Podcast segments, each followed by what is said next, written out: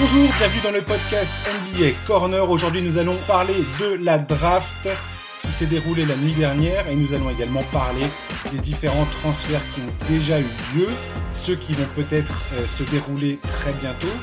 Euh, voilà, et aujourd'hui, c'est Charlie que je reçois pour ce numéro. Charlie qui fait son grand retour. Salut Charles. Salut Josh et salut à tous. Alors, on a eu une draft, euh, ma foi, très sympathique, avec euh, pas forcément énormément de surprises, mais il y a eu euh, pas mal d'activités. hein. On est parti sur une intersaison de toute façon qui est qui promet le feu, j'ai l'impression. C'est clair. Voilà, avec Sam Presti qui, qui, qui collecte les premiers pics de draft dans tous les sens. C'est hallucinant. La collection de Sam Presti est absolument hallucinante. Alors on va commencer tout de suite avec les gagnants et les perdants de la draft. Euh, je t'ai demandé donc de retenir euh, deux gagnants, deux perdants selon toi. J'ai fait la même chose de mon côté.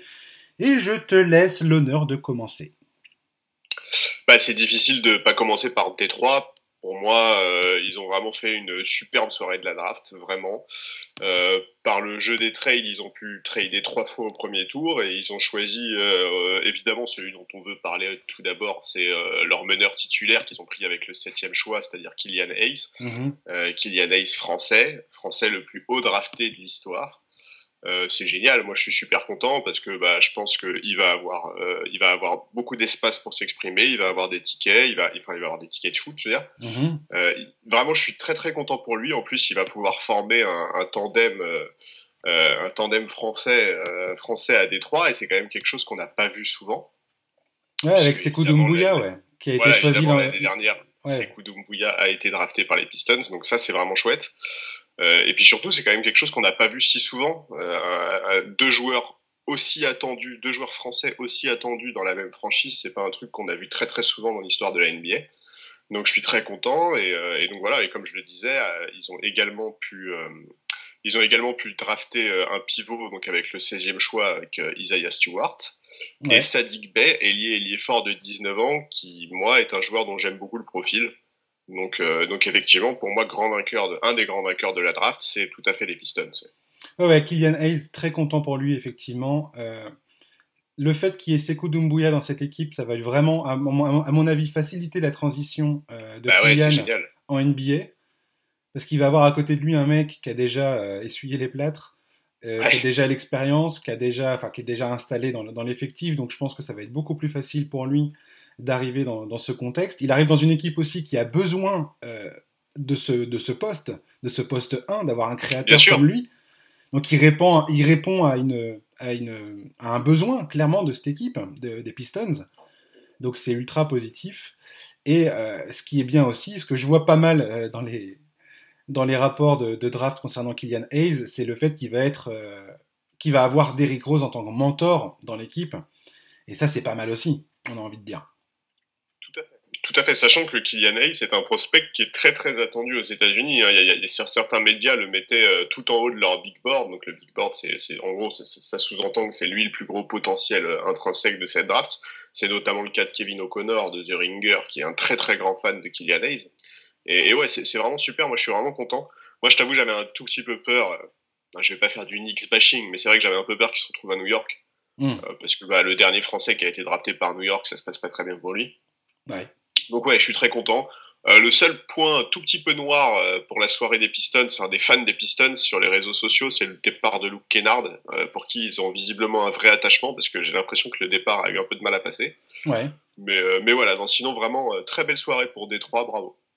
Ouais, ouais, je pense que ils- Détroit, là, ils sont, ils sont bien sur la reconstruction. Là, il va falloir essayer de re-signer Christian Wood, qui est la priorité de l'intersaison pour eux. En tout cas, ils ont une base de jeunes là qui, qui potentiellement est solide. Et puis, bah, nous, forcément, de, de France, on a, on a hâte de voir Kylian Hayes et euh, Sekou Doumbouya évoluer ensemble. Ils ont déjà joué dans l'équipe Ouais. euh, des jeunes, euh, l'équipe de France jeunes ensemble. Donc, il y a une, il y a déjà des automatismes, il y a déjà, il y a déjà une expérience commune. Donc, j'ai vraiment hâte de voir en quoi ça, à quoi ça va ressembler sur le terrain. Est-ce que le coach est le bon coach pour ces deux mecs-là? Euh, Je sais pas. Ah, c'est la bonne question. ça, c'est la Ça, c'est question. un peu la question. Ouais.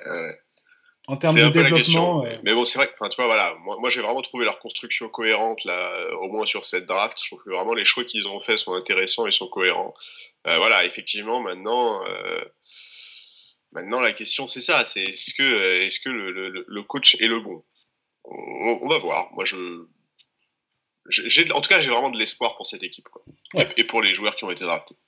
On va en profiter pour faire un petit clin d'œil aussi à, l'autre Français qui a été sélectionné dans cette draft, Théo Malédon. Euh, il est parti au, deuxième tour, 34e choix euh, au Thunder. Et ben franchement, alors, on peut être déçu, je pense, du fait de le voir partir euh, si tard. Je pense qu'il y avait quelque part un scénario où il partait au premier tour. Bah, c'est ce qu'il attendait en tout cas.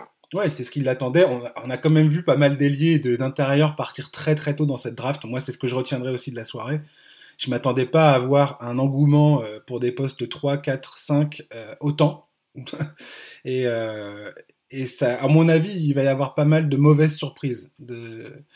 C'est possible. Chez les équipes qui ont sélectionné ce type de joueur. On verra bien, mais et à la limite, on peut juste ajouter, du coup, même s'il n'a pas été sélectionné à la draft, que Kylian Tilly, qui n'a pas été drafté, euh, a signé un two-way contract à Memphis. À Memphis, ouais. Ouais, effectivement. On verra. J'espère que les blessures vont le laisser tranquille. Euh... c'est ça. Mais bon. Et, mais pour revenir à, Théo Malédon, euh, je pense qu'à OKC, vu le projet qui est le leur à l'heure actuelle, euh, c'est-à-dire une reconstruction, on repart avec des jeunes, on essaie de reconstruire un effectif bah, euh, au niveau des fondations carrément quoi. Là il a pas de. Donc il y a un jeune coach, il y a des jeunes joueurs. Je pense que c'est pas une mauvaise situation. On sait très bien que OKC ils sont très très forts dans le développement des joueurs. Il y a un, environnement extrêmement positif euh, pour les jeunes. Donc moi j'ai envie de croire que euh, Théo est dans une bonne situation à OKC. Oui, je suis assez d'accord avec ça. Personnellement. effectivement, il, va, avoir du temps pour se développer, ça, c'est clair. Exactement, pas de pression, euh, un effectif jeune où potentiellement, s'il arrive à, bah, faire ses preuves, il peut gagner du temps de jeu, un temps de jeu, euh, pourquoi pas assez conséquent, hein, en sortie de banc probablement, mais, mais je pense qu'il y a, il y a quelque chose à, il quelque chose de pas mal pour lui dans, cette équipe et, j'ai envie de j'ai envie d'être optimiste euh, le concernant au Thunder. Voilà. Ok. Euh, parmi les gagnants, alors pour moi, euh, ma première équipe gagnante, ça va être les Hornets. Les Hornets, pour moi, ils ont, se sont pas foirés en prenant la Melo Ball. Hmm. Ouais, alors la Melo Ball, plein plein de questions. Ils se sont pas foirés, pourquoi je dis ça? Alors, la Melo Ball, il y a énormément de euh, questions le concernant, de doutes le concernant. Mais c'est aussi, il est aussi perçu comme le joueur le plus talentueux potentiellement de cette draft. La Melo Ball, c'est le mec qui va te ramener euh, du monde dans les gradins, qui va mettre un coup de projecteur sur ton, sur ton équipe, qui, quoi qu'il arrive, a un gros potentiel. Il a un gros IQ basket sur le terrain. Énorme, enfin, très très bon passeur. Très bon, euh, très bon play dans la création du jeu. Enfin, Ouais, mais des choix parfois terribles, quoi. Ah bah, il va, il va falloir clairement euh, le... Comment dire le suivre euh, et l'éduquer, ce joueur, sur le terrain. Clairement. Mais euh, pour moi, c'est un signe que, euh, bah, que les Hornets ont. Enfin, je sais pas, j'avais peur de voir les Hornets encore sélectionner un espèce de Golgoth de 2m8 parce que. c'est ce qu'ils voulaient. Hein. Je pense que si James, James Wiseman tombait en pick 3, il le prenait, clairement. Je suis d'accord. Là-dessus, je suis assez d'accord. Alors, écoute, moi, euh, la Melo Ball, je vais faire une comparaison. Enfin, je vais pas faire une comparaison, mais je vais m'inspirer de, du modèle, euh, du modèle euh, précédent. Donc, Lonzo. moi, ce que j'ai remarqué dans la carrière de Lonzo, c'est quand même que la grosse différence s'est faite à partir du jour où il a rompu avec son environnement familial, avec la marque Big Baller Brand, etc. Euh, Lonzo Ball, c'est un joueur qui, où les attentes étaient énormes sur lui, qui a eu beaucoup de mal à ses débuts aux Lakers, même si son potentiel était évident, notamment en défense. Mais il a quand même fallu, euh, il a quand même fallu vraiment qu'il rompe euh, avec certains des associés de son père pour pouvoir lancer sa carrière telle que, telle que beaucoup de gens l'attendaient. Donc, en fait, moi, c'est un peu ça qui me fait peur avec la Mélo, si tu veux. La Mélo, la question que je me pose, c'est est-ce que il va savoir prendre les bonnes décisions au niveau de son entourage pour progresser euh, assez rapidement Ça, c'est je, je sais pas, tu vois, je, je connais pas la, réponse. Est-ce qu'il sera capable d'avoir une vraie progression tout en restant dans le giron de son père? Euh, Est-ce que son père va pas foutre la merde en expliquant à Michael Jordan que ses gamins sont bien meilleurs que lui, tu vois? C'est un peu toutes ces questions-là en fait qui existent pour moi pour la mélo. La semaine dernière, j'ai reçu Alexandre Berthaud d'Envergure euh, Pod, mm -hmm. du site Envergure, pour parler un petit peu justement de la Melo Ball. Je vous invite à réécouter ce, ce, ce numéro du podcast euh, pour avoir son avis sur le joueur. On était assez d'accord, lui et moi, pour dire que grosso modo, la Melo, c'est lo loin d'être quelque chose de sûr. C'est pas, c'est pas une certitude la Melo Ball. On est, c'est évidemment pas une certitude.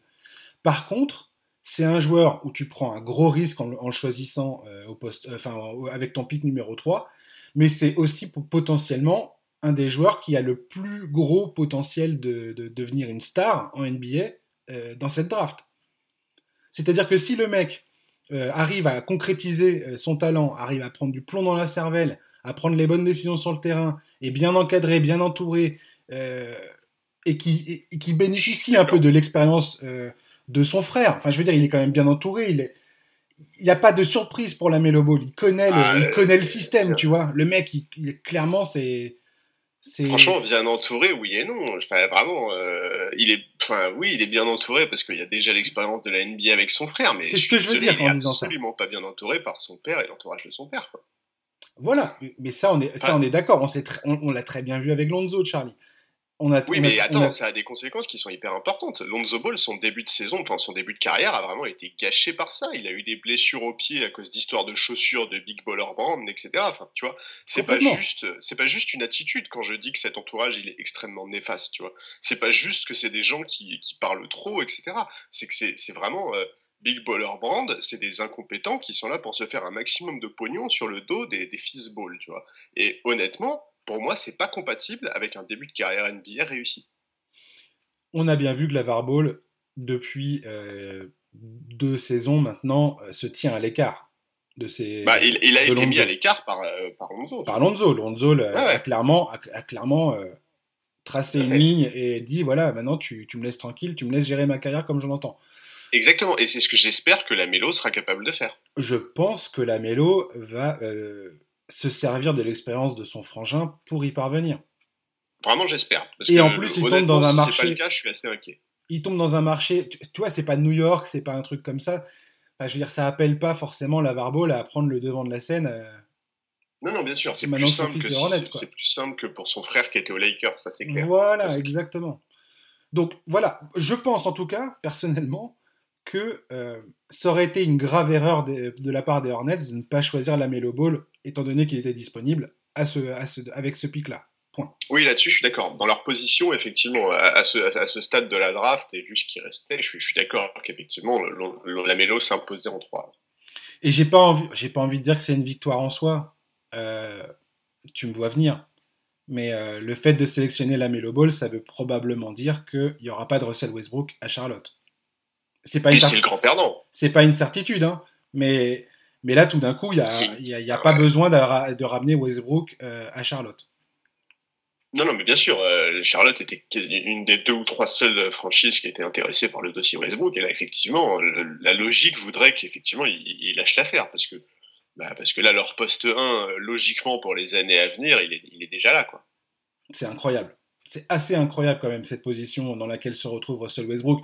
Le mec est parti pour une valise de pick de draft euh, la saison dernière, donc d'OKC à Houston. Encore une fois, Sam Presti, le, le prestidigitateur de la, de la NBA, le plus incroyable qui soit.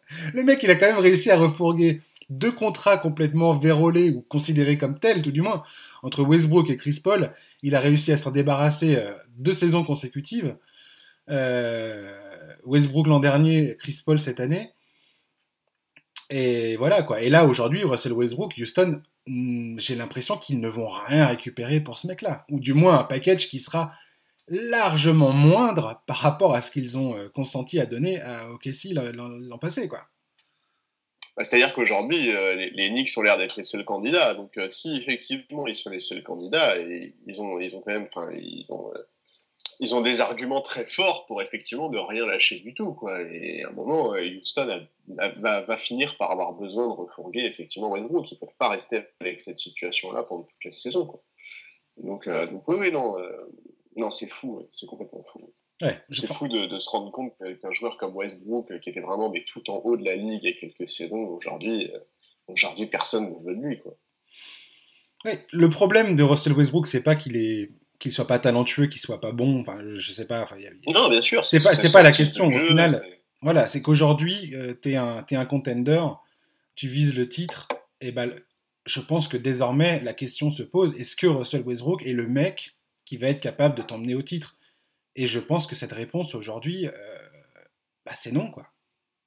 Ou du moins, il y a, y a un gros doute. si tu une franchise, si tu as une franchise qui est en reconstruction, euh, je pense que tu te poses aussi la question de euh, est-ce que le meneur que je vais faire signer en 2020, il va donner en 2021 envie à Giannis de signer, envie à plein d'autres joueurs de signer, parce qu'on sait que la free agency 2021, elle va être énorme.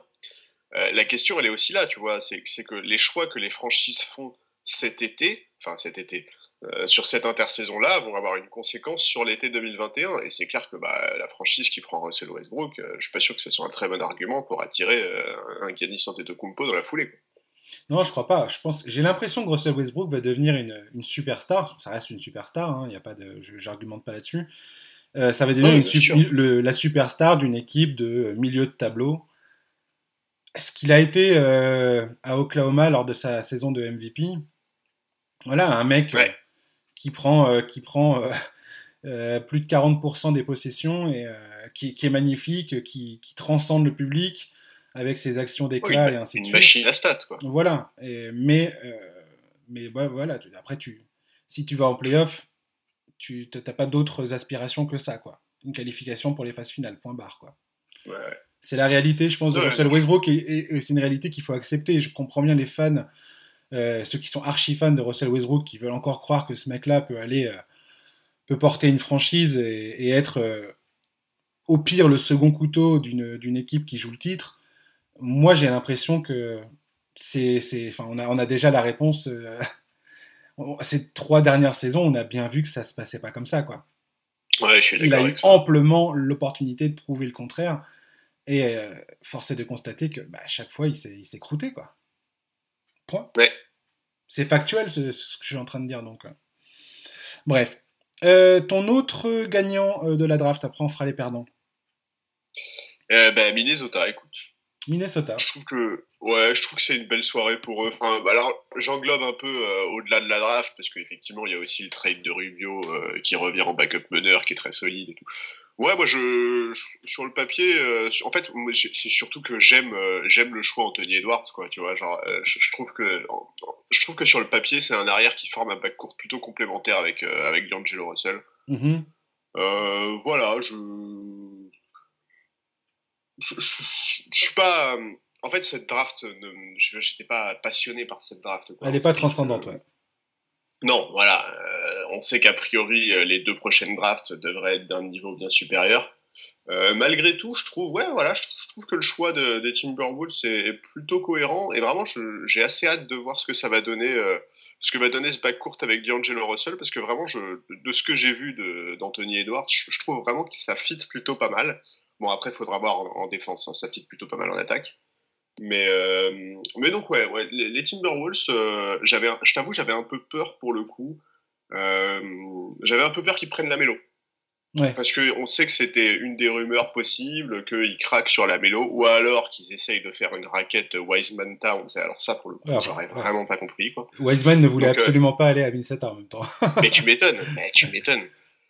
Donc, donc voilà, moi c'est vrai que j'avais un peu la crainte euh, qu'ils prennent, une, enfin, qu prennent une mauvaise décision sur ce first pick. Voilà, euh, il y avait, il y avait en toute, façon ça se joue entre les trois, quoi, ça se joue entre Wiseman, Edwards et, et Ball. Et, et, je trouve qu'ils ont vraiment pris le meilleur fit. Donc, euh, donc Minnesota. Ouais, ouais, effectivement. Le retour de Rubio va faire du bien à cette équipe. Un playmaker en sortie de banc, c'est génial, ouais, c'est plutôt bien vu. Mais même pour lui, c'est génial, hein, parce que visiblement, euh, OK, ici, euh, c'était du ravi pour lui. Bah ouais, ouais, je me doute. Je me doute. Et euh, non, non, mais là, effectivement, moi, Anthony Edwards, j'ai pas mal de questions quand même le, concernant ce joueur. en termes d'envie, en termes de défense, en termes de. Bah, il, a, parlait, il, a un, po- euh, il a un potentiel clair, euh, ce mec-là. hein. Il n'y a, pas- il y a pas à tortiller, mais. Oui, mais tu vois, il y a un truc dont on parlait euh, quand on parlait de, euh, de Jimmy Butler il y a quelques semaines. Toi et moi, on, débriefait Jimmy, enfin, le- les playoffs et on parlait de Jimmy Butler et tu mettais l'accent sur le fait que Jimmy Butler était passionné de basket. Et c'est vrai que ça, c'est pas le cas d'Anthony Edwards. Voilà. Ça, c'est clair que c'est pas. Pourtant, c'est normalement un élément qui est vraiment pris en compte par les franchises. Euh, mais là, cette fois-ci, euh, bah, ça les a pas découragés. Donc, on va voir. On va voir. Il va peut-être faire une très bonne carrière et avoir un très bon niveau de professionnalisme sans être un mordu de basket. Mais c'est vrai que bon. J'ai envie de te dire qu'Anthony Edwards, c'est un énorme potentiel. C'est le mec qui, qui peut te le, enfin, qui peut te, qui peut vraiment être excellent des deux côtés du terrain. Ouais. T'as potentiellement, voilà, le. le- Mais si, il bosse quoi. Ouais, voilà, ouais. T'as as potentiellement un Dwayne Wade. euh, Enfin, c'est exagéré de dire ça. C'est Dwayne Wade, c'est un peu euh, et un peu a un peu participé à cette comparaison récemment euh, avec Anthony Edwards. Ça serait vraiment, alors, le- ça serait vraiment le top du top du potentiel, quoi. Tu vois, la, la réalisation extrême de son potentiel. Maintenant, euh, si Oui, t'as oui, un mec sûr. qui est bon euh, à la finition, qui est bon en défense et qui euh, a un shoot pas dégueu, bah c'est cool, quoi. C'est cool. Non, et puis surtout, ce que, moi, ce que j'aime bien, euh, enfin, ce que j'aime bien, ça, ça va contribuer à faire de la conférence Ouest une jungle absolument folle, mais avec les Suns, ça fait quand même deux équipes hors playoff de la conférence Ouest qui se renforcent beaucoup. Mhm. Enfin, en tout cas, sur le papier, qui se renforcent vraiment euh, de façon euh, tranchée. Et, et je, trouve, je trouve que c'est génial parce que la lutte pour les playoffs s'annonce encore plus violente euh, euh, que, que celle qu'on a eue cette saison. Quoi. Ah, ça c'est sûr, ouais. Ça c'est sûr et certain. Ça, c'est génial. hein. L'Ouest, ça va vraiment être de pire en pire. Quoi. Ah bah euh, avec ouais alors avec euh, avec euh, Phoenix euh, qui vient de se renforcer quand même de façon euh, certaine avec l'arrivée de Chris Paul. Euh, bah là tiens je pourrais te je pourrais te faire euh, bah non faut, faut que je fasse mon autre gagnant mais il y avait il y avait une il y a une équipe dont je vais parler tout à l'heure qui euh, je voyais je la voyais jouer vraiment le haut du tableau et finalement ça risque d'être un peu plus compliqué quoi. On va, on va y venir juste après. Euh, moi, mon autre équipe gagnante, c'est les Sacramento Kings. Pourquoi? Parce qu'ils n'ont pas foiré. Pour la première fois depuis je ne sais combien d'années, ils ne se sont pas complètement croûtés, du moins à mon avis, en choisissant Tyrese Halliburton. Alors, Ils ont eu de la chance qu'ils tombent jusque-là ah bah, ils, apparemment, ils étaient assez surpris de le voir. euh, il est parti donc. C'était le 12e, euh, 12e pick, 12e choix. Euh, moi, je trouve que c'est un excellent pick, ce mec-là. Alexandre Berthaud, de- d'envergure, euh, était pas, était pas aussi emballé que moi concernant euh, Tyrese Halliburton. Moi, de ce que j'ai vu euh, de ce mec-là, gros, gros talent en termes de création de jeu. Il a un shoot qui a l'air extrêmement fiable. Et je sais pas, ça a l'air d'être un, d'être un mec qui a vraiment une, une vision du jeu, que ce soit en défense ou en attaque, qui pour moi est vraiment euh, déjà, enfin, il est déjà prêt pour la NBA, quoi. Ouais. Il y, a, il y a peu de joueurs qui sont capables d'avoir une vision de comme il a à son âge, quoi. Et il répond en plus à, pas- à pas mal de, de- de besoins euh, côté Sacramento. Il fit parfaitement bien avec D'Aaron Fox. Euh, on va voir ce qui se passera avec Bogdan Bogdanovic euh, et ou Bu- Buddy Hield. Euh, qui reste, qui part, comment ça se passe. Enfin, c'est un merdier sans nom cette histoire pour l'instant. Mais grosso modo, avec Tyrese Halliburton, j'ai l'impression qu'ils ont bah, chopé un, mec qui, quoi qu'il arrive, correspond à un besoin pour, leur, pour leur effectif. Et je, pense que je vais énormément regarder ce joueur, du moins au début, de, au, dé- au début de sa carrière. Un des points faibles euh, qui est souvent euh, mis en avant, c'est son physique. Le mec, c'est une brindille. Bah ouais, bah ouais, il est super fluet. Eh, Charles, franchement, j'ai envie de te dire que s'il y a un truc en NBA que tu peux régler en un claquement de doigts hyper Ah bah, facilement, c'est ton physique. Clairement. Bien sûr. Prendre Non, du non, muscle, prendre du poids et ainsi de suite, c'est easy finger in the nose, quoi. Oui, non, mais bien sûr, il va, il va faire 5, cinq ou 6 repas par jour et aller à la salle. Euh, C'est clair, c'est clair qu'il va prendre. Non, mais je suis assez d'accord avec toi. hein. Moi, Halliburton, c'est un mec, effectivement, sur, sur le papier, je, je suis- j'aime j'aime bien. Je suis vraiment très étonné qu'il soit tombé jusqu'au 12e choix. Et en fait, je me demande ce que ça cache. Ah ouais, tu penses qu'il y a Anguille sous roche, toi? Non, non, je, je, pense pas qu'il y a Anguille sous roche, mais je, je, ne comprends pas. En fait, c'est juste que comme je comprends pas, j'aimerais bien avoir une explication parce que euh, il a été annoncé parfois dans le top 5. Euh, il a été annoncé que les Warriors avaient flashé sur lui, euh, que c'était le nouveau Sean Livingstone. Euh, toutes les franchises qui l'ont eu en entretien ont, mis en avant, enfin, les retours qu'on a eus, c'est que sa maturité était mise en avant, etc. etc. Donc, moi, vraiment, j'ai été étonné qu'il tombe en 12. je, je sais pas, je, je sais pas pourquoi. Si ça se trouve, il n'y a aucune raison. Hein. c'est juste un concours de circonstances, tu vois. Un, jeu, un jeu de tout simplement un pic qui glisse, un autre qui prend sa place, etc. etc. donc ça, on peut pas savoir. Mais, euh, mais oh, je suis assez d'accord avec toi. À Liberton, j'ai assez hâte de le voir jouer. Ouais. Et, je suis content pour Sacramento parce que Dieu, Dieu sait que c'est une équipe qui. Euh, non, on va, en parler, je pense, de Sacramento. Ouais, ouais. Quand tu regardes l'historique du truc, euh, c'est quand même assez douloureux. je pense qu'aujourd'hui, pour les fans des Kings, il n'y a pas plus douloureux que le fait de ne pas avoir sélectionné Luka Doncic.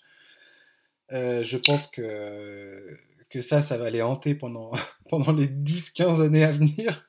Surtout si, ah, le, si Doncic continue sur sa lancée. Mais bon, euh, après, il y a, y a, quand même des joueurs du côté de Sacramento, il y a du potentiel. Et là, c'est la, c'est un bon pas euh, dans la bonne direction et je voulais et je tenais à, à, mettre ça en exergue dans ce podcast. Bravo Sacramento. C'est marrant, on dirait que tu veux leur remonter le moral un peu, au fait. Mais ouais, mais ouais, non, non, mais grave, grave, grave.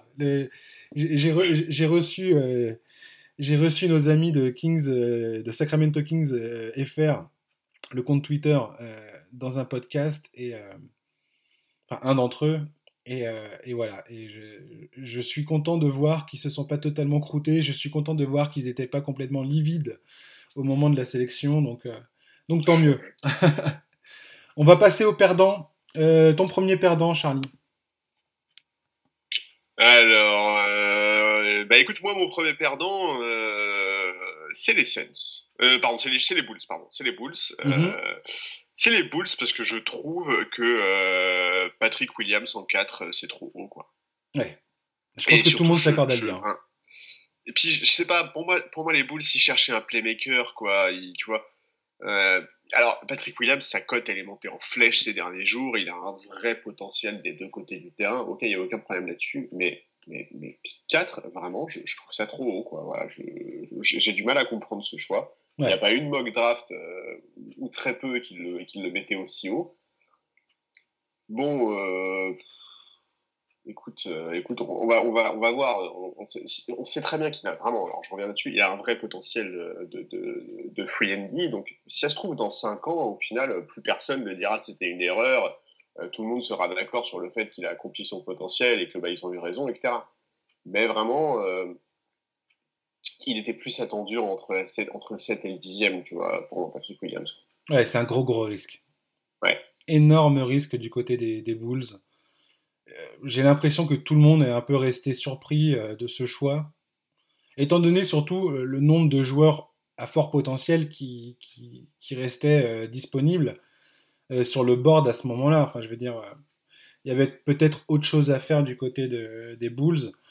Comme tu dis, peut-être qu'il va nous donner tort d'ici 2-3 ans. Ce qui est sûr, c'est que ça va, c'est un projet plutôt à long terme. Enfin, du moins, c'est pas faut pas s'attendre à, des étincelles, à mon avis, dès la première saison. quoi. C'est clair, ouais, ouais, je suis, d'accord. Ouais, donc on verra. Euh, moi, on verra, mais c'est vrai que c'était pas convaincant. Quoi. Non, non, c'est pas convaincant, effectivement. Euh, mon perdant, euh, peut-être un peu cliché, mais l'Enix. L'Enix qui, enfin, voilà, pareil, on, s'attendait à, on s'attendait à autre chose de leur part que de prendre que de prendre Obi Topin. Alors le mec apparemment offensivement il est plutôt euh, opérationnel. Euh, c'est un poste 4. Il est assez solide en finition intérieure. Il a un petit shoot pas dégueu. Bon apparemment après c'est en défense c'est une purge. Euh... Ouais, ça l'intéresse pas quoi. Ouais ouais ça l'intéresse pas. Qu'on soit clair ça ne l'intéresse pas du tout. Donc je, je comprends pas trop l'objectif de prendre ce mec là encore une fois par rapport à ce qui était disponible, euh, il y avait peut-être autre chose à faire. Eux aussi avaient besoin d'un playmaker, potentiellement. Je sais pas. C'est assez étrange. J'ai pas l'impression que ça va, forcément bien matcher avec RJ Barrett, avec Mitchell Robinson. qui va devoir faire des heures sup en défense pour essayer de couvrir derrière lui, à mon avis. je sais pas à quel point il est prêt à entrer, enfin à être efficace immédiatement dès son entrée dans la ligue. Je sais pas, j'ai été je sais pas, j'étais froid. C'est un peu cliché d'être déçu par les pics des, des Knicks à chaque fois. Et peut-être qu'il nous fera mentir, hein, le mec, mais, euh, mais je sais pas, j'étais pas, je suis pas euh, emballé. les Knicks, tant qu'ils piquent pas des Français, euh, ça me va. Hein. je suis très content. voilà, donc les Knicks. Mais oui, non, je, suis d'accord. Et puis, puis c'est vrai que voilà, Obitopin, on sait qu'il va contribuer, il va, il va scorer dès la première saison, ok. Mais bon, huitième choix, pareil, je trouve que je trouve que c'est un peu, c'est un peu trop. Quoi. Ouais, ouais, y il y avait d'autres trucs, euh, il y avait d'autres trucs à faire. Alors j'ai vu que euh, John Ollinger de, de, The Athletic, lui, était plutôt, euh, était plutôt enthousiaste. Alors voilà, il y a. Ah, mais les, les, médias, les médias US étaient très enthousiastes. Hein. Il y en a beaucoup qui disaient c'est une pièce qui va contribuer dès maintenant, le retour de New York est engagé, etc. etc. Hein. J'ai l'impression que c'est assez partagé en fait. C'est un joueur assez. où les avis sont assez divisés, j'ai l'impression. Donc, je sais pas. Après, beaucoup disent, enfin beaucoup sortent l'argument du fait que le mec a commencé le basket assez tardivement, euh, que sa marge de progression était, est potentiellement colossale, donc euh, il, faut, il, faut, il faut lui laisser une chance, quoi. Ouais, il faut voir, il faut voir de toute façon. Donc on parle. S'il arrive à contribuer dans le marasme qu'est New York, ce sera déjà la preuve d'une sacrée force mentale. Ouais, wait and see sur euh, Obitopin, mais mais voilà, pas emballé et euh, je suis pas sûr que ça corresponde à ce dont l'équipe avait besoin. Voilà, voilà pourquoi c'est, je, l'ai mis dans, dans, dans, la catégorie des perdants quoi. Ok. Ton, ta deuxième équipe. Euh, bah là pour le coup c'est Phoenix. Et là, euh, et là, je suis désolé, mais un, dixième choix pour un backup Dayton, je comprends pas quoi. Vraiment, ça je, je comprends vraiment pas, ça me semble beaucoup. Euh, je pense qu'il y avait vraiment beaucoup beaucoup mieux à faire. Il n'y a pas une mock draft euh, qui mettait euh, qui mettait pardon euh, Jalen Smith en, dans, dans, le top 10, évidemment pas dans le top 10, mais même dans le top 15, je crois qu'il y était pas quoi. Ouais. je comprends pas ce choix du tout. Vraiment, je, je comprends pas du tout. Ouais, tout le monde tout le monde est est pareil, est médusé face à ce choix de Phoenix. Bah, c'est un peu un running gag quoi. On a l'impression que chaque année Phoenix tu vois, chaque année, Phoenix, ils vont nous sortir le pic que personne n'attend et que personne ne comprend, quoi. Alors, apparemment, le mec s'est shooté, il est pas mauvais en défense, euh, il est même, il est même, il a même une grosse, grosse capacité en termes de, de contre et ainsi de suite. Euh, maintenant, voilà, en termes de mobilité, c'est ce, que, ce que je te disais tout à l'heure. Hein. moi, j'étais vraiment surpris de voir des postes 3, 4, 5 partir aussi, aussi vite dans la draft. Surtout, voilà, typiquement, euh, Jalen Smith, un mec comme ça qui a du mal, à bouger ses pieds euh, latéralement. Je, trouve ça euh, suspect de, faire ce choix-là. Ah ouais, non, vraiment, je, n'ai absolument pas compris. J'ai lu un peu, parce que moi j'ai regardé je l'ai regardé en direct la draft, et donc c'est vrai que dans la foulée, j'ai essayé un peu de lire, tu vois, des retours sur lui, des justifications, des trucs comme ça. Je, vraiment, je, je comprends pas. Je ne comprends pas ce choix du tout. vraiment, je, ne peux pas comprendre. Hmm. Donc, il faudra voir pareil sur le, sur le terrain ce que ça donne, mais euh, ouais. je pense, comme pour les Knicks, qu'il y avait euh, mieux à faire concernant ce type. Quoi. Enfin, concernant ce choix euh, en dixième position, je veux dire, il y a, y a, beaucoup voyaient, voyaient un autre choix de la part des, des Suns, notamment Devin Vassell, qui est parti, je crois, aux Spurs. Ouais, tout à fait. Le, pic, le pic suivant, voilà, c'était Devin Vassell aux Spurs, quoi. Ouais. Et on, sait très bien que les Spurs, on sait très bien que les Spurs, ils savent ce qu'ils font. Donc, euh, donc voilà. Ouais, ouais. Euh, moi, ma dernière équipe euh, perdante de, ces, de cette draft, c'est les Warriors. C'est horrible. Alors, pas forcément par rapport au pic. Déjà, d'une, je pensais qu'ils allaient trader ce pic pour récupérer autre chose. Après, il faut savoir que les Warriors sont un peu dans la, dans la mouise euh, financièrement parlant. Euh, leur euh, luxury tax va être, je pense, all time, va être légendaire. clairement. Donc, donc voilà. Donc, enfin, j'étais, j'avais hâte de voir ce qu'ils allaient faire. Ils n'ont pas fait, ils ont pas fait ce que je pensais, à savoir soit trader, soit essayer de descendre pour prendre un mec qui coûte moins cher. James Wiseman, pourquoi pas euh, J'ai rien contre, contre ce mec-là. Le potentiel a l'air bon. Euh, voilà. Non, la déception pour moi euh, côté Warriors, c'est venu donc pendant cette draft, à savoir que potentiellement Clay Thompson pourrait essayer de faire une rupture des, du tendon d'Achille. et donc manquer sa deuxième saison consécutive après s'être fait le genou il y, a, bah, il y a un an, enfin un peu plus d'un an en finale NBA. Voilà, je suis... massacrait les Raptors. Rappelons-le quand même. Il était sur un match énorme. Je, donc je suis euh, extrêmement, extrêmement triste euh, ce matin euh, de découvrir cette news et de voir que potentiellement ce mec-là sera encore sur le banc, encore en train de à l'infirmerie pendant toute la saison prochaine. Et ça me fait suer parce que franchement, Golden State, j'étais très, très, très enthousiaste de les voir revenir sur le devant de la scène, de les voir retrouver leur, leur position de, bah, d'acteurs majeurs au sein de la conférence Ouest. Et euh, si euh, Clay n'est pas là, bah, ça, change, ça change quand même énormément de choses. ça change tout, enfin pas tout, mais ça change beaucoup, beaucoup. Ouais, ça fait chier le retour des Warriors, c'était un des aspects les plus passionnants de cette saison. Quoi. Ouais, grave. Et sans compter le, le, bah, le bah, l'impact à long terme sur, euh, bah, sur la carrière de Clay Thompson, parce qu'on sait très bien que c'est très compliqué de revenir de cette blessure. Ah, Ouais, et, puis deux ans sans jouer, c'est pas anodin du tout. C'est, ah, mais carrément. Et puis là, je vais, ah je vais te dire, euh, Charles, s'il s'est fait, s'il s'est fait la blessure il y a quelques, quelques, il y a 24, 24 heures ou un truc comme ça, comme ça a été dit, donc à quelques heures avant le début de la draft, manifestement. Donc, euh, donc si c'est le cas, euh, ça veut dire que le mec, il a un, je veux dire, il a un parcours du combattant colossal devant lui. C'est-à-dire que même dans un an, on n'est pas sûr qu'il soit, qu'il soit de retour, quoi. Ah bah c'est clair, ah bah oui, ça on... C'est un an, un an et demi euh, pour revenir d'une telle blessure, c'est... Ouais, ouais c'est des moments qui sont difficiles. Bah, après, bon voilà, Clay Thompson, on sait que le mec est un... C'est un, un, fonceur, enfin c'est un... C'est un Ironman, quoi, vraiment, il est, il est euh, mentalement et physiquement, euh, il est à toute épreuve. Donc, bon, ça, moi, je me fais pas trop de soucis pour, pour ce côté parcours du combattant. Je pense qu'effectivement, il, il, est tout à fait capable de revenir.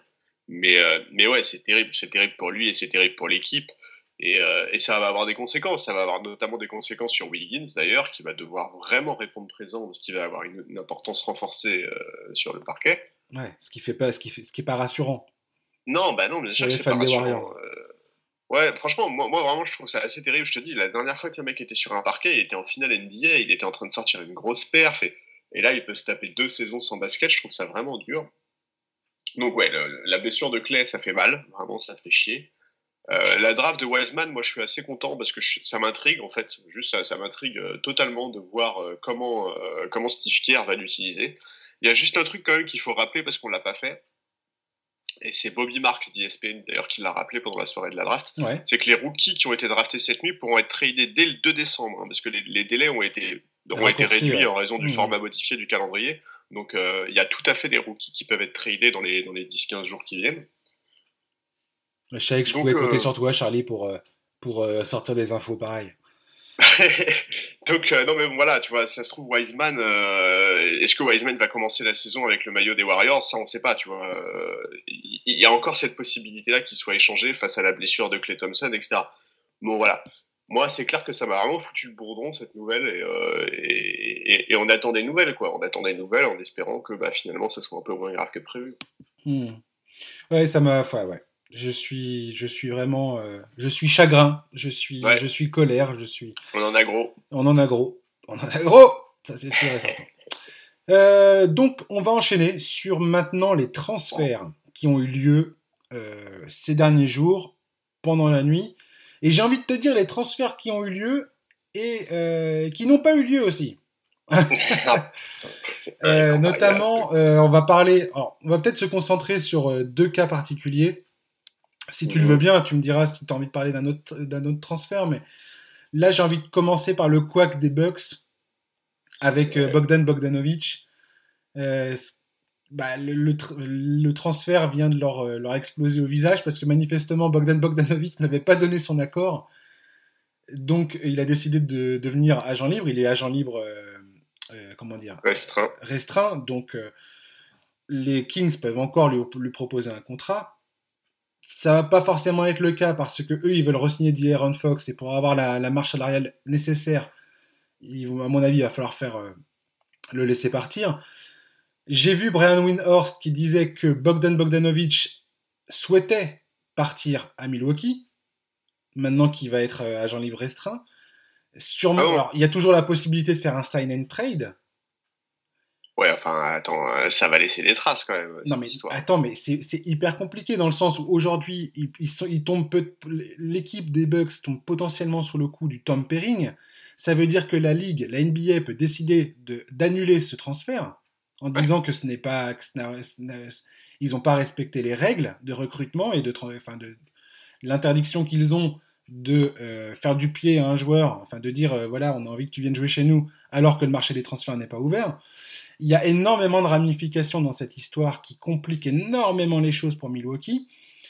Au-delà de ça, et pour moi, ce qui est bien plus important que tout ce qui peut se passer éventuellement concernant, euh, concernant ce, transfert en tant que tel, c'est l'image que ça donne du front office à Giannis Antetokounmpo. Et on sait très Ouais. bien que ce transfert et que les échanges qui ont été faits, notamment faire venir Jrue Holiday et donc Bogdan Bogdanovic dans l'effectif, c'est pour apaiser Giannis Antetokounmpo, lui montrer qu'ils sont prêts à, dé- à débourser et à faire ce qu'il faut pour le, pour le maintenir dans le club. Et je veux dire, si, si, si je suis Giannis Antetokounmpo et que je vois les mecs se prendre les pieds dans le tapis à, à ce degré-là, je veux dire, tu peux décemment te dire, attendez, est-ce que j'ai vraiment envie de passer le reste de ma carrière avec ces gars-là?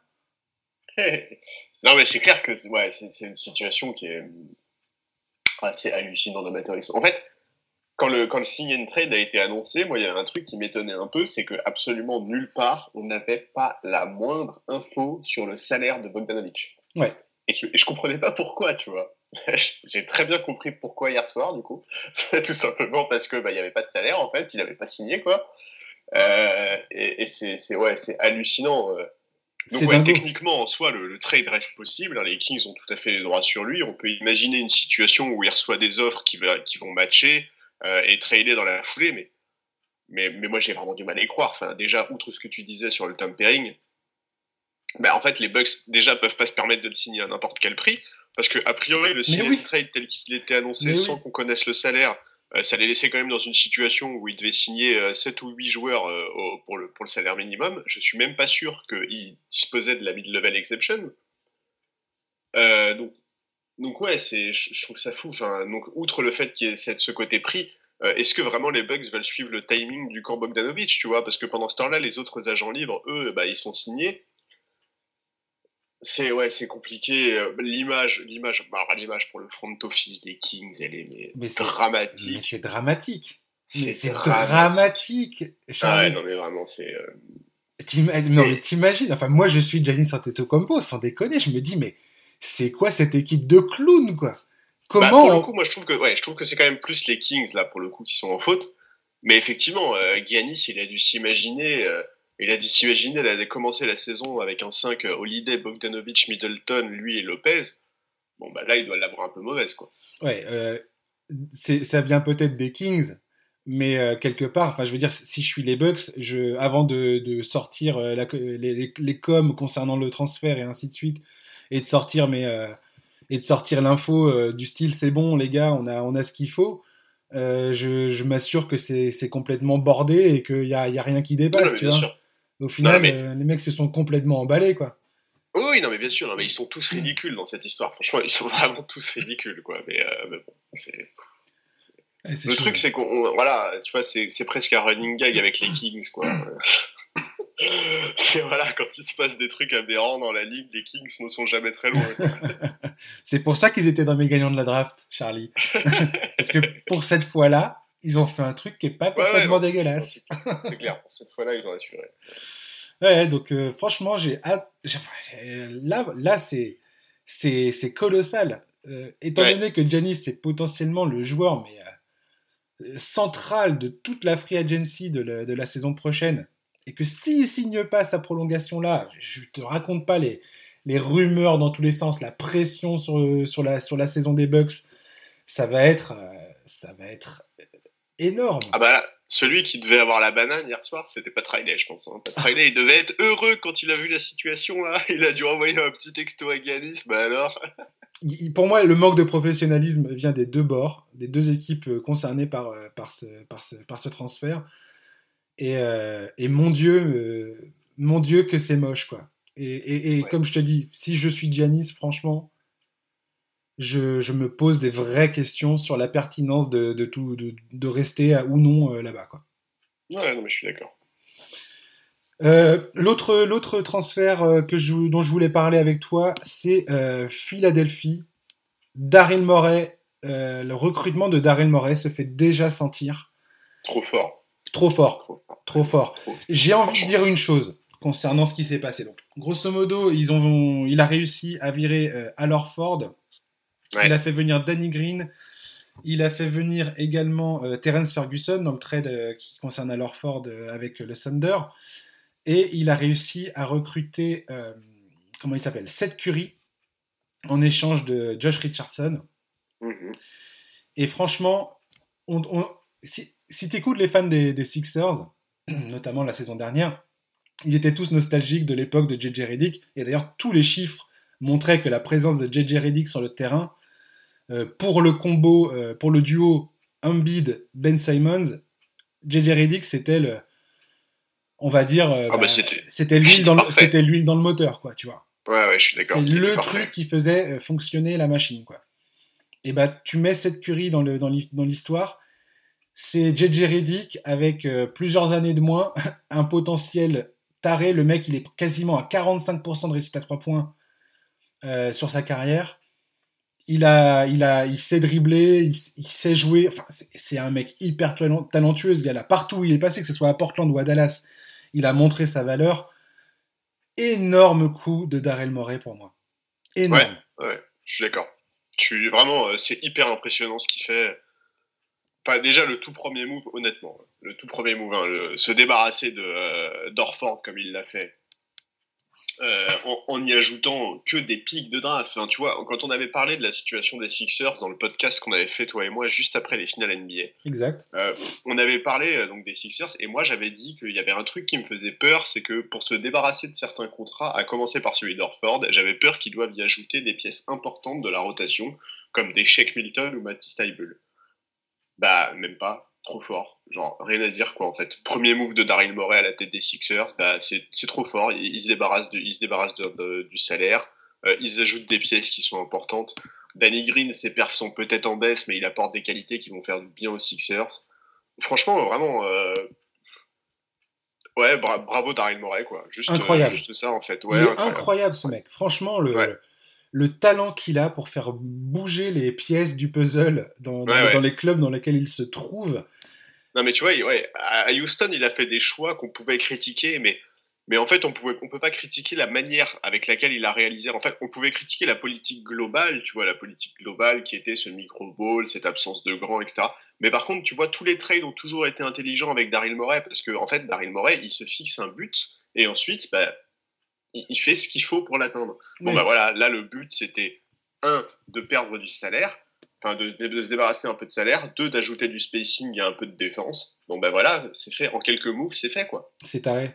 Euh, j'ai envie de rappeler que le microball à Houston, c'était aussi la conséquence d'avoir Russell Westbrook dans l'effectif. Enfin, je veux dire, c'est. Bien sûr. Et parce que James Harden ne voulait plus jouer avec Chris Paul, et ça a été le premier, non, non, ça a été le premier domino de d'un changement drastique dans ça. leur façon de jouer. Mais euh, et il a final, au vois, final, il a voulu aller au bout de son délire, quoi, de jouer le small ball. Voilà, et, mais mais ce que je veux dire, c'est qu'on soit d'accord ou pas avec cette stratégie, tu vois, avec cette politique qu'il a eu à Houston. En fait, ce qu'il y a, c'est que, en fait, une fois que la politique elle est fixée, Daryl Morey, c'est vraiment le mec qui va te permettre, en fait, d'atteindre les objectifs que tu t'es fixés sur les trades. Mmh. Et Philadelphie, il leur manquait quoi? Il leur manquait du shooting. Les mecs, ils récupèrent, euh, ils récupèrent Seth Curry, qui est un des tout meilleurs euh, artilleurs à trois points de la ligue. C'est clair, c'est clair qui en plus euh, défend correctement. Enfin, je veux dire, il n'y a, a, pas vraiment de. C'est un excellent joueur qui récupère. C'est, je pense que c'est le mec, tu peux le créer en laboratoire pour. Euh, euh, c'est ce qu'aurait voulu n'importe quel fan des Sixers à côté de Joel Embiid et Ben Simon. C'est le joueur parfait, parfait. Mmh, tu rajoutes Danny Green, le mec, il est expérimenté. il plante des shoots à trois points. Alors les fans des Lakers peuvent dire ouais, mais attends en finale NBA, c'était une, c'était le mec, c'était une merde. Ok, pourquoi pas. tu regardes le, le, CV de Danny Green, les gars, tout va bien, quoi. Il a de l'expérience. Il c'est un très bon défenseur dans, dans, dans, un, dans un schéma collectif. Et grosso modo, en carrière, tu regardes son pourcentage à 3 points, tout va très très bien. Donc, ouais. Et, je vais, et, le mec a quand même fait. De... ouais, et le mec a fait de, je, ne sais combien de finales NBA euh, aujourd'hui, quoi. ces deux dernières saisons, le mec est en finale NBA. Qui sait? Est-ce que Philadelphie va être en finale NBA la saison prochaine? Le doute est permis. ça suffit. ouais, ça va trop loin. Ça suffit. Non, non, mais franchement, Darrell Moret, absolument énorme. Ouais, trop ce qu'il vient de réaliser pour Philadelphie. Et, et Philadelphie, ça me, ça me conforte dans l'idée qu'aujourd'hui, euh, le fait d'avoir signé Daryl Morey était la meilleure chose à faire. Parce qu'en plus, c'est le, c'était le père spirituel de Saminki. Saminki, qui, est le, qui était responsable de, de ce qu'on appelle The Process, donc la stratégie qui avait été mise en place par Philadelphie de perdre euh, des matchs, on, on, disait exprès, mais d'avoir une équipe mauvaise pour récupérer des pics de draft et essayer de récupérer des superstars via la draft ce qui a donné Joel Embiid et Ben Simons. Aussi imparfait soit-il, ça reste quand même des sacrés joueurs. Et Daryl Morey, euh, bah je pense que c'est le mec parfait pour continuer euh, ce que Saminki avait initié à l'époque. Donc, en tout cas, euh, son début de mandat est absolument remarquable, ça c'est clair. Ouais. Et on rappellera aussi que Seth Curry, c'est le, le beau-fils, le beau fiston de Doug Rivers. Voilà. Donc en, oh. plus, en plus, on réunit la famille, quoi. C'est beau, non? Magnifique. Putain, c'est, putain, j'en ai la larme à l'œil. Il y a un autre transfert dont tu voulais parler euh, urgemment ou pas?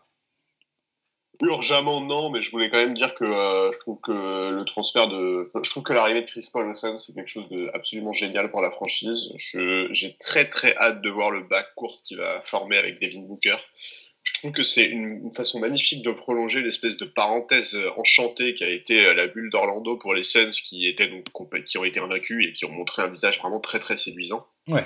Alors, certes, le contrat est énorme, on a déjà parlé plein de fois du contrat de Chris Paul, mais les Suns avaient besoin d'une telle addition à leur roster pour moi. Euh, pour la progression de DeAndre Ayton, c'est aussi génial. Chris Paul a un historique des pivots qu'il a gavé de caviar pendant toute sa carrière. Enfin, voilà, pour moi, c'est un ajout qui a vraiment du sens, qui va les faire progresser à tous les niveaux. Complètement. Euh, Chris Paul, c'est pas un mec que j'adore sur le plan humain, mais c'est un vrai leader, un immense professionnel. Je pense vraiment qu'il va permettre à cette équipe de passer un cap, et, euh, je suis vachement content. Voilà. Ah, la masterpiece qui nous a sorti euh, à OKC l'an dernier, je veux dire, bon. Bah ouais, voilà. Si tu as besoin d'une preuve supplémentaire, bah, je sais pas. Je sais pas ce qu'il faut, mais, mais le mec, il est juste absolument énorme, quoi. Et, je pense que les... DeAndre Ayton va être le joueur qui va le plus bénéficier de la présence de Chris Paul dans l'effectif. Je pense que DeAndre Ayton peut vraiment passer un cap grâce à euh, Chris Paul. Ouais, je suis d'accord. Je suis complètement d'accord. Et quand je le vois, je sais pas si tu as déjà vu, vu, les vidéos là, de Devin Booker et Chris Paul qui sont déjà en train de taffer ensemble. Oui, oui, je veux dire, le mec, c'est un mort. Euh, Ouais, mais si Ayton voulait les rejoindre, euh, je pense que ce serait pas de refus. non, mais tu vois, enfin, je veux dire, il, a, il a. Non, mais je plaisante. il, a une, il a une éthique de travail, Chris Paul, qui est, ouais. qui, est exemplaire. Je suis content pour Devin Booker qu'à ce stade de sa carrière, il, il, est enfin un mec sur qui il va pouvoir compter. Et quoi qu'il arrive, euh, on peut dire qu'il y a une grosse différence d'âge et euh, ça colle pas vraiment sur la timeline de Devin Booker Ayton de ramener Chris Paul dans l'effectif, mais le, comment dire, l'expérience que ça peut leur apporter et, tout, ce que, tout ce que Chris Paul peut leur apprendre pendant, euh, pendant le, temps où il sera à Phoenix, c'est des choses que tu peux pas me mesurer. Donc, euh, ouais, puis tu vois, moi, je, extrêmement positif. pour moi, justement, euh, en termes de timeline, tu vois, ça colle un peu parce que bah, bah ça y est en fait quoi, c'est maintenant qu'il faut passer un cap, tu vois là pour les Suns. En fait, les deux ans qui viennent là sont capit... enfin sont hyper importants en fait. Tu vois, Devin Booker, euh, il veut gagner, c'est un, un gamin donc qui a des très bons potes euh, dans plein de franchises de NBA. Et, tu vois, il peut pas accepter de louper les playoffs chaque saison, Complètement. Euh, tout en réalisant des performances offensives qui sont parmi les plus impressionnantes. Voilà. Aujourd'hui, Devin Booker, c'est un des meilleurs arrières de la ligue, c'est un des meilleurs joueurs offensifs de la ligue bon ben voilà, Chris Paul doit permettre à cette équipe de passer un cap. Et, si pendant deux ans ils jouent les playoffs et ils sont intéressants et ils sont pas la victime expiatoire au premier tour des playoffs, et moi je trouve que c'est génial. C'est exactement ça. Là aujourd'hui, ces mecs-là, faut qu'ils mettent les pieds en playoff, faut aller, faut aller goûter à cette, à cette compétition, et je pense qu'aujourd'hui, Phoenix, tu peux quasiment les mettre comme un des huit à l'ouest. Enfin, moi, en tout cas, je les mets. Hein. pour moi, il n'y a aucun doute. Mais bon, hormis une blessure, hein, on ne sait jamais. Mais, mais euh, quand tu vois ce qui se passe aussi à Golden State, bon, là, je, enfin, avec cette, cette, information supplémentaire, le doute pour moi n'est plus permis. Phoenix va aller en playoff. C'est exactement ce qu'il faut pour Booker, Ayton et toute la clique. Et, euh, voilà. Et rien que ça, rien qu'une qualification en playoff, ça sera déjà une victoire pour le club, quoi.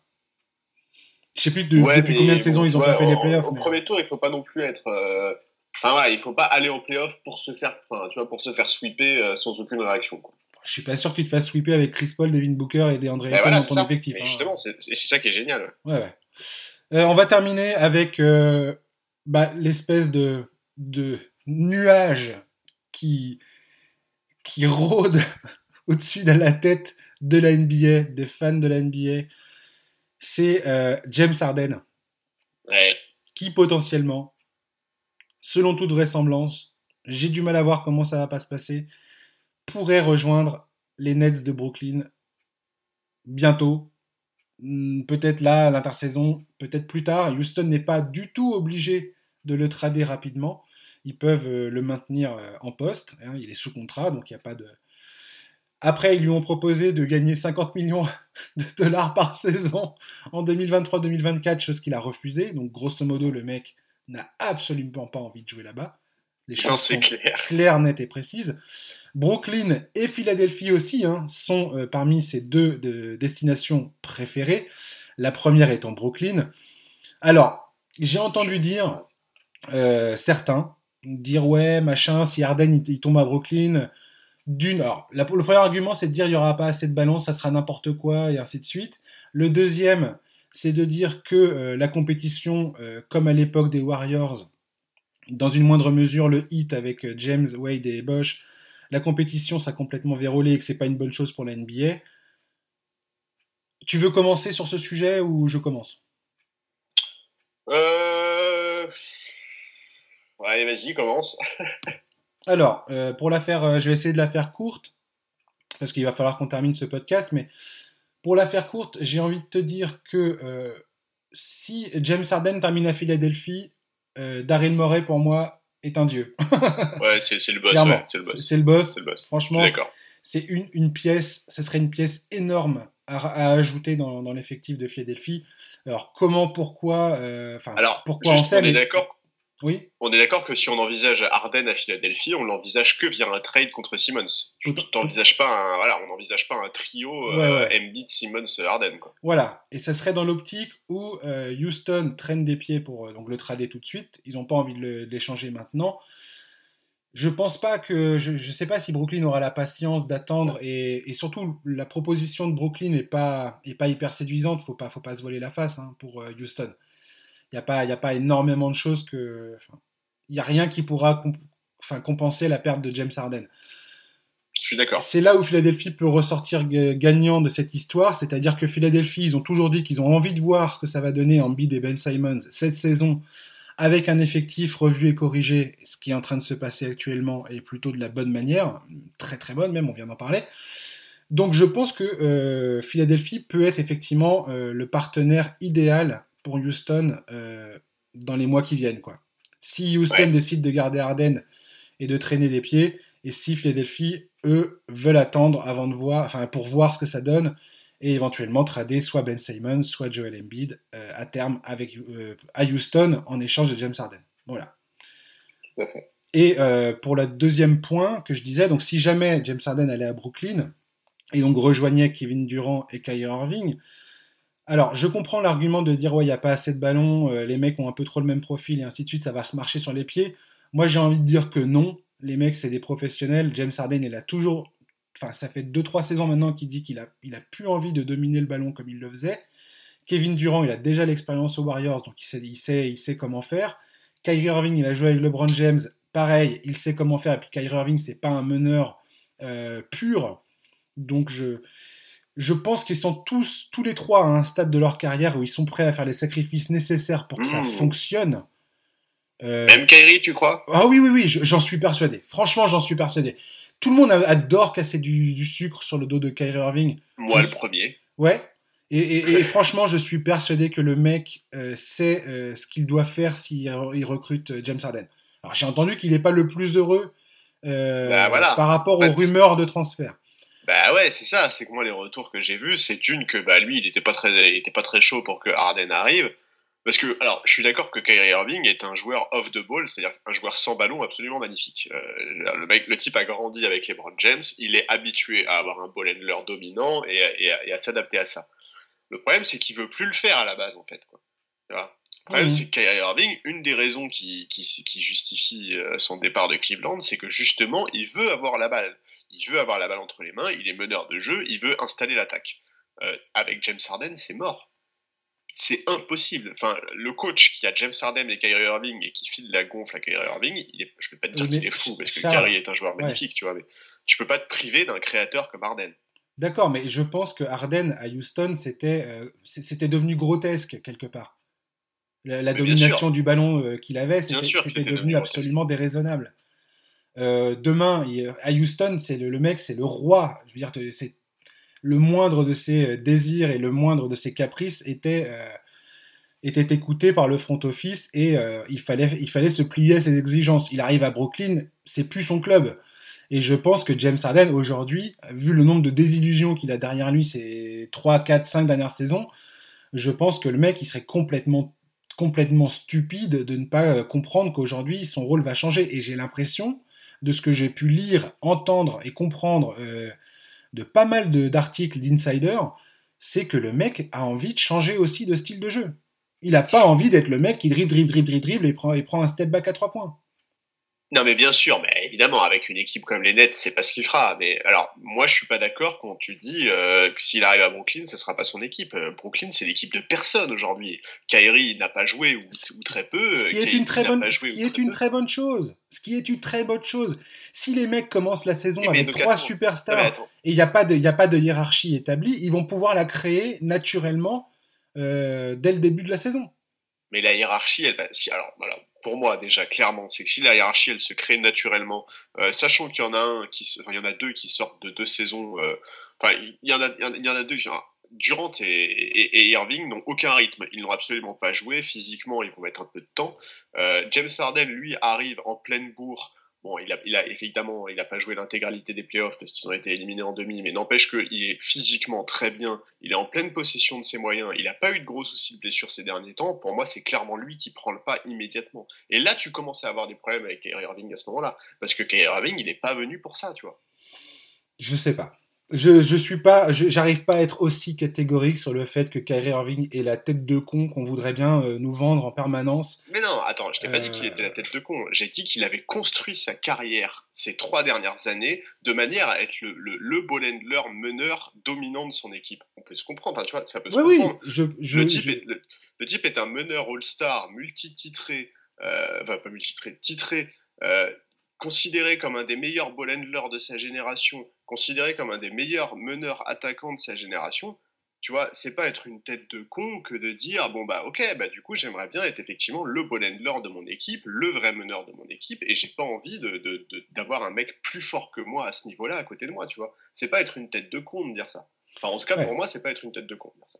Non, non, mais j'ai envie de te dire que Kyrie Irving, je, pense qu'il est capable de comprendre, et je pense qu'il comprend même, euh, que euh, si il recrute, étant donné les forces en présence actuellement dans la ligue, quand tu vois les Clippers, quand tu vois les Lakers, quand tu vois les Bucks Ouais. potentiellement, quand tu, vois, quand tu regardes autour de toi, tu sais très bien que si tu ramènes Harden, tu as, deux, trois saisons où tu joues clairement le titre. Moi, je pense que même sans Harden, t'as 2-3 saisons où tu joues le titre. Oui, potentiellement, mais je- je- bien évidemment. Après Brooklyn, comme tu dis, euh, Durant et, et Irving, pour l'instant, leur état de santé nous a pas du tout permis euh, et nous, ne nous permet Ah pas de savoir à- euh, sur quel pied danser avec eux. On ne sait pas à qui on a affaire aujourd'hui. Donc euh, voilà. Et concernant Irving, la- sa volonté de devenir le numéro un d'une équipe, je pense que son expérience à Boston a, a démontré, et lui a démontré, que euh, c'était c'était pas la bonne idée, quoi, clairement. Et, son move à Brooklyn avec Durant est pour moi la preuve qu'il a compris ça. Il le sait. Donc, oui, mais Katie n'est pas le même joueur qu'Arden, si tu veux. Enfin, n'est pas un, enfin, tu vois, un meneur peut s'exprimer à côté de Katie, quoi. Euh, ces dernières années, on n'a pas non plus la, preuve formelle qu'un meneur peut s'éclater à côté de James Harden, tu vois. Je, je, je, le conçois tout à fait et je, et je, et je veux bien. Enfin, si ça, se passe, si ça se passe et que je me suis trompé, il euh, n'y a aucun problème. Je, je le reconnaîtrai euh, volontiers. Mais j'ai envie de dire que James Harden, aujourd'hui, à ce stade de sa carrière, potentiellement, mérite le bénéfice du doute quant à sa capacité à faire évoluer son jeu, à changer son jeu, et le fait qu'il était aussi le produit du jeu produit, enfin du jeu euh, fait euh, proposé par Houston, et qu'il peut être un autre joueur dans un autre contexte avec d'autres coéquipiers et une autre équipe. Voilà. Oui, oui, non, mais ça, je, je, suis pas, je suis pas contre. Je suis pas en désaccord avec ça. Par contre, moi, ce que je pense aussi, c'est que je pense que, et là, pour le coup, tu vois, c'est de l'ego aussi, mais c'est normal, tu vois. Moi, je pense qu'un mec comme Kyrie Irving, il peut aussi avoir une petite piqûre à l'ego et dire attendez, on a un groupe monstrueux, on a deux, déjà deux des plus forts joueurs de la ligue. Euh, pourquoi ne pas accorder une chance à ce groupe d'aller au bout? Euh, Nous, on s'est engagé sur ce duo, euh, sur ce duo KD Irving. Bon bah voilà, allons-y. Au moins donner, donner, donner une chance à ce groupe, tu vois. En fait, moi c'est un peu ça le truc que je me dis bon je pense effectivement que pour les Nets, la question elle se pose même pas et que s'ils ont la possibilité de faire James Harden, ils vont certainement pas s'en priver. Il faut, il faut, se rendre compte que là, on parle d'un des tout meilleurs joueurs de la ligue ces trois dernières années. Il est constamment dans le classement des MVP. James Harden est un monstre, un des meilleurs attaquants de l'histoire de la ligue. Il n'y a aucune réflexion à avoir. Je veux dire, si le mec est disponible et que Houston est d'accord pour le trader, tu, voilà, mais par contre, moi, je comprends tout à fait que Kyrie Irving ne soit pas très chaud. Mhm. Moi, en tant qu'observateur de la ligue, ce trade me ferait chier à mort parce que, bah, tu vois, on en parlait l'été dernier. Euh, la ligue l'été dernier n'avait jamais été aussi équilibrée. Euh, on était toi et moi d'accord pour dire que c'était absolument génial, etc., etc. Bon, bah là, tu crées un big free euh, absolument insensé sur le papier. Donc ouais, moi ça, m'emmerderait. Euh, moi je préférerais clairement qu'il aille à Philadelphie ou ailleurs. On a vu qu'il y avait certaines rumeurs qui disaient qu'a priori le hit était 100% consacré à l'intersaison 2021, mais que s'il voyait que les choses changeaient euh, vite sur le dossier Arden, il pouvait tout à fait se mettre dessus. Bon, on, va attendre de voir. Voilà, moi, moi, je, moi, j'ai pas envie de voir cette équipe des Nets là. Je te le dis tout net. Hein, euh, moi, j'adore Caris Levert, j'adore Jarrett Allen, etc. C'est vraiment des joueurs que j'ai envie de voir rester et, et et contribuer euh, autour de, de, Kyrie Irving et, Kevin Durant. Voilà, on va voir comment ça se passe. Charlie. Mais ouais, moi j'en ai marre des super teams. Ouais, tu, tu, tu, tu, prêches un convaincu, tu sais très bien quelle est ma position ah sur, sur, ce, sur, ce, truc-là. Et comme tu dis, toi et moi, on est. Il y a des bandes, il y a des bandes qui existent où on, est, explique très bien qu'on est content, euh, qu'on était content la saison dernière euh, par rapport à, à la perspective de voir une, une, NBA qui était plutôt qui semblait plutôt équilibrée avec euh, avec ses, ses, favoris et, euh, et des équipes euh, juste en dessous qui potentiellement pouvaient aussi faire leur faire leur leur place. On l'a vu avec Miami, c'est exactement ce qui s'est passé avec Miami. Miami n'était pas au top des contenders. on a vécu des playoffs magnifiques grâce voilà. à ça. Maintenant, j'ai envie de te dire, Charlie, ça c'est notre avis de toi et moi de fans assidus et euh, on, voilà, on a peut-être un côté puriste, on va dire, du, du, basket et de la NBA, tu vois, où on a, on a envie de, que la compétition soit belle et qu'il n'y ait pas de super team qui marche sur tout le monde, clairement. Quoi. Maintenant, du point de vue de la NBA, j'ai envie de te dire que quelque part, dans les bureaux, euh, dans les bureaux à New York, ils sont en train probablement de se frotter les mains et de se dire, mon Dieu, pourvu que ce trade se fasse. Parce que si tu regardes les audiences des playoffs alors oui, euh, il y a eu la bulle, euh, c'était euh, c'était pendant l'été et ainsi de suite, blablabla, tout ce qu'on veut. Mais les audiences étaient étaient étaient étaient, étaient pas au, niveau. Clairement. C'est clair. Et, et ces dernières années, que ça soit Miami auparavant et, et Golden State ensuite, les super teams, les super teams sont sont une tête de gondole imbattable commercialement parlant. C'est complètement taré pour eux ça ramène du monde, ça va ramener le Pékin moyen qui suit la NBA euh, de façon complètement transversale et qui en a rien à péter de, de, de Caris Levert et de Spencer Dinwiddie, c'est même pas qui c'est. Mais par contre, tu lui dis qu'il y a James Harden, Durant et Irving qui écrasent tout le monde, et bah tout d'un coup, il va se dire ah c'est super, c'est génial. Alors moi, c'est pas Ah, ma, moi c'est pas ma cam. Mais euh, voilà, et la NBA, c'est une entreprise commerciale, et d'un point de vue marketing, c'est de l'or en barre. Voilà, point. Ah bah, surtout qu'en ce moment, euh, effectivement, on, a- on ne cracherait pas sur des revenus marketing importants. Mais, euh, Ah bah clairement. Non, non, mais là-dessus, là- là-dessus, on, est complètement d'accord. hein. C'est clair que pour la ligue, c'est le bonheur. Ça, c'est clair. Clairement. Donc, euh, Mais pour le spectacle et le suspense, j'en suis pas sûr. eh, pourquoi pas? Enfin, je veux dire, comme tu dis, cette, cette équipe, après, elle a énormément de questions qui... Enfin, quand bien même ils font venir James Harden, tu mets qui autour de ces trois mecs-là? Parce que, alors, en termes de salary cap, je te raconte pas le, le merdier que ça va être. Il va vraiment falloir... euh, Attends, ah, tu rigoles ou quoi? T'es à New York, dans l'équipe favori numéro 1, mais t'as tous les vétérans et les mecs coupés. euh, dire, le marché du buyout. Attends, c'est qui, le, c'est qui propriétaire des Nets déjà? C'est pas le mec d'Alibaba? Si, je crois. Ouais, enfin, c'est un mec qui est absolument plein aux as. euh. Ouais, non, non, mais t'inquiète. Enfin, tu vois, genre, euh, même s'ils payent la luxury tax, ils n'auront aucun problème pour recruter un supporting cast. Quoi. Enfin, Ouais. Moi, ça là-dessus, je me fais pas de soucis pour eux. On verra bien. En tout cas, je, je pense que. j'ai- j'ai- enfin, il me tarde de voir à quel point euh, ce, ce trade va se passer. Après, Arden, aujourd'hui, il exige hein, euh, son, son transfert. Donc, Bien sûr. euh, Ça va se passer Non, à un moment ou un va autre. être transféré quoi qu'il arrive, ça c'est clair. hein. Reste à savoir Enfin, où. C'est- quand même la preuve que euh, c'était c'était vraiment euh, la situation à Houston était vraiment en train de devenir. euh, à- ça, enfin, ça devait être compliqué. hein. Les derniers mois à Houston, là, ça devait pas être un bonheur. On peut terminer là-dessus d'ailleurs, Charlie, euh, avec un- une pensée pour les fans des, des Rockets, parce que. Alors, moi, Ah ouais. j'ai j'ai pas été fan du jeu proposé par les Rockets ces dernières saisons, clairement. Pareil, pareil, les bandes existent, mais, mais effectivement, quand tu es fan d'une équipe et que tu vois le truc partir en sucette comme comme c'est en train de se passer, avec Westbrook qui, qui demande à se barrer, euh, James Harden qui suit euh, peu de temps derrière, t'as D'Antoni qui s'est cassé, Daryl Morey qui s'est cassé, t'as un propriétaire, là, en Fertita, on est en train de bien voir que le mec, c'est quand même une pince, il a, il a plus envie de payer la taxe, il a plus envie de payer quoi que ce soit. Je pense que Houston est parti pour, euh, bah, pour jouer le milieu de tableau désormais, voire la reconstruction totale. Donc euh, voilà, après plusieurs saisons au top et à toujours euh, bah, ne, pas, ne pas réussir à concrétiser, on va dire, le potentiel, euh, voilà, j'ai une pensée émue pour les fans des Rockets. Je suis désolé pour eux. Et puis voilà, c'était c'était drôle. Enfin, ça a duré quand même un bon moment, donc donc c'était cool. Mais mais voilà. Ouais, ouais, ils ont, ils ont vécu une belle période. C'est dommage qu'ils aient pas pu jouer au moins une finale NBA sur cette période-là. Mais bon, ils sont tombés sur. Euh, voilà, on parlait de super team. euh, Ils sont tombés sur la période de domination d'une équipe absolument injouable qui était les Warriors. Bah, une équipe all-time, hein, ouais, voilà. Ouais, bien sûr.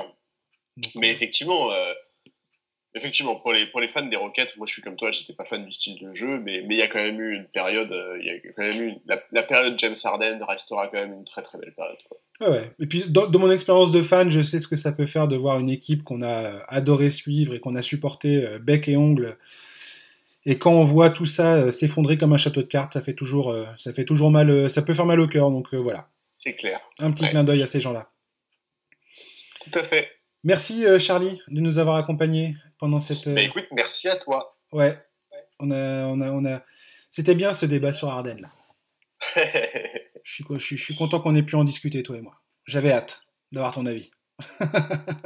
ouais, moi, moi j'ai moi j'ai assez hâte de voir, j'ai- j'ai j'ai hâte de, enfin tu vois, ça m'emmerderait les Nets, mais j'ai hâte de le voir ailleurs parce que j'ai envie de voir euh, d'autres euh, d'autres facettes de ce joueur magnifique. Je suis bien d'accord. Et merci, euh, chers auditeurs, de nous avoir écoutés pendant cette heure plus plus. On est pratiquement à l'heure quart. Donc merci beaucoup de votre fidélité. Merci de nous écouter. Merci à ceux qui mettent aussi des commentaires sur la page Apple Podcast de l'émission. Ça me fait très très très plaisir de lire ça. Et euh, ça aide énormément notre podcast. Donc euh, merci beaucoup à vous. Euh, voilà. Je vous souhaite de passer une bonne fin de semaine. Je rappelle que là, dès vendredi, la chasse est ouverte pour le marché des free agents et ainsi de suite, donc ça va être le feu. Donc profitez-en, c'est une période, bah, c'est une période fascinante. Donc voilà, et on en rediscutera la semaine prochaine avec un nouvel invité. Merci beaucoup, à la très bon, très bonne fin de semaine, très bon week-end et à la semaine prochaine. Bye bye.